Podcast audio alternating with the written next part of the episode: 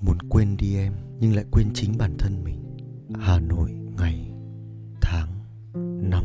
Sáng nay tỉnh dậy thì đã là 10 giờ 39 phút. Tôi chênh choáng, bước ra khỏi căn phòng bừa bộn một cách chậm rãi. Vì biết rằng sáng nay được nghỉ nên tối hôm qua có uống nhiều một chút. Thì từ ở bên ngoài một cơn gió thổi vào làm cho tôi bất giác cảm thấy giật mình và tôi quay lại. Thì ở trên bệ ban công, Chiếc lá cuối cùng của cây bàng mà tôi trồng vừa mới rụng. Chiếc lá lượn nhẹ rồi chạm đất. Tôi nhận ra là đã bao lâu rồi tôi không tưới cho nó bây giờ nó cũng bỏ tôi mà đi.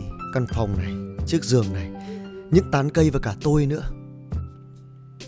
Đều bụi bặm Cũ kỹ và héo hắt. Tôi nhớ lại những gì mình đã từng.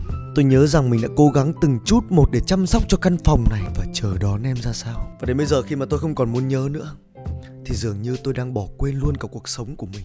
Sự ủ rột nó như một căn bệnh truyền nhiễm vậy nó lây lan mà không cần phân biệt đến vật chất, chỉ cần bản thân ta là f0 thì tất cả những gì xung quanh ta, từ những đồ vật vô tri vô giác đến căn phòng đến không gian, đều không tránh khỏi việc bị nhiễm bệnh. Những cái cây tôi trồng nó hoàn toàn vẫn có thể tồn tại, mặc dù cho có chút yếu ớt.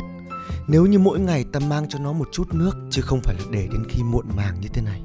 Chúng ta cũng vậy. Bức thư số 49 nước mắt rơi lòng